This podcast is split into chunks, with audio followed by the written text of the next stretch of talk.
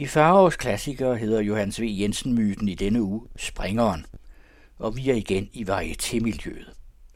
Springeren stod i den første trygte samling af myter, Myter og jagter fra 1907. Han kommer ind fra et hjørne i scenens baggrund. Slank og glatbygget. Helt i sort. Og står et øjeblik stille. Så eksploderer han tværs frem over gulvet i 4-5 lynende luftspring. Virvler om sig selv og står med et stamp. Bukkende. Det elektriske lys søger ham og belyser en kort, kødfuld hals, en drejet mustache og et blankt, salvet hår. Han smiler og udbreder hænderne for publikum og går så nervøst, lyset følger ham, hen og stiller sig op med samlede fødder. Nu har han glemt publikum. Hans brystkasse buner, i det han snapper luft. Og han gør derpå 30 rasende flikflak på gulvet. Til sidst kan ingen se, hvor denne ring af et menneske ender og hvor den begynder. Han roterer. Hans krop synes at blive til 100 kroppe. Han er som en bedøvende og usvækket strøm, en nedstyrtning af menneskelæmer. Det er livets og de levendes katarakt. Og da han rejser sig, er hans øjne drejet op under brynet, og han smiler besværligt. Der lyder jævn bifald fra parterret, og mange dybe hyl op i galleriet. Springeren vågner under bifaldet. Han står lidt og samler spændingen i sig. Og er der kaster han sig. Og er der lander han på hænder eller fødder. Han flyver i dobbelte saltomortaler, og jo finere han kommer fra det, des voldsommere lander hans fødder på grunden, som han sprang fra. To eller tre sekunder kan han holde sig fra jorden. Men lykkes det ham at flyve tre og et halvt sekund, der plasker det sølle bifald ham om ørerne. Han bliver besat af glæde og gør et syv satans spring. I næste nu er han nede og stamper ny kraft op af jorden.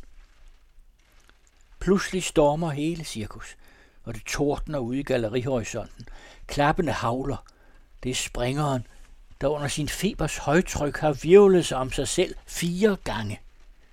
Der står han og hilser med en hjælpeløs gebærde af hænderne. Bifaldet øges som et stormstød.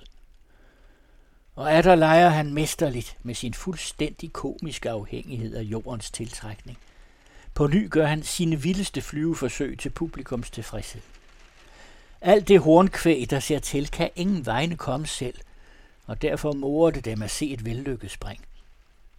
Men endnu dybere fryder det dem at være vidne til springerens nydelige afmagt. Det godter den, at han bliver træt.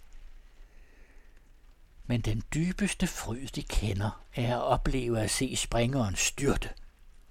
Høre knoglerne springe som brænde i hans kød. Det er en sjælden nydelse, som varietéen kun hændelsesvis byder på. Når uheldet rammer springeren, når han forfejler sin ligevægt i luften, der får det blandede pak på tilskuerpladserne følelsen af at have siddet til doms.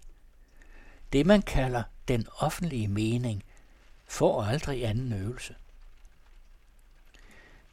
Der finder den udveksling sted mellem kunsten og publikum, at springeren lever af bifald, og publikum sliber sin sløve selvopholdelsesdrift på hans ungdom. Den gemene mand ville degenerere. Han ville aldrig få blus på sin skadefryd, hvis ikke springeren elskede det brutale klap af hans hænders nåde. Man kan sige, hvad man vil om det smudsige indbegreb håben. De er dog til sammen et forarbejdet stof af Hellas og Kristus og 30-årskrigen og Ny Carlsberg. Hver eneste en, rækken hånd ned og tage hvem du vil, har alle menneskelige organer. Hver enkelt går med skelettet skjult under sin hud. Og når en af dem dør, føler han det ikke som et fald af ham selv mod grunden.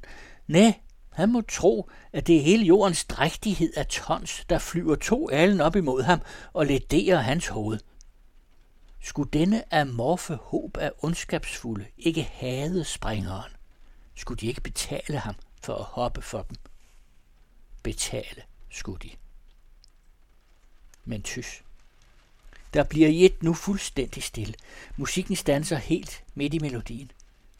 Springeren vil vise sit sidste og fineste nummer uden orkesterledsagelse.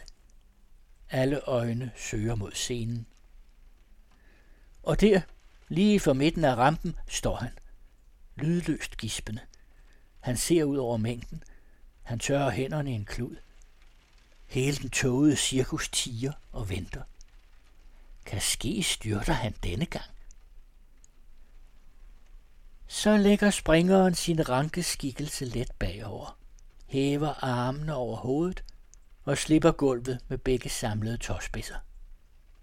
Og uden at forandre stilling, rejser han sig en snes alen lige op i luften, bliver stående lidt deroppe, lægger sig som på ryggen og svæver langsomt med ansigtet opad rundt i det disede rum under kuplen. Det var et minut. Så går han i en stor, magelig kurve ned gennem luften og lander lempeligt på scenen og bukker. I hørte Springeren af Johannes V. Jensen, og der kommer flere myter i de kommende uger her i Farovs Klassikere.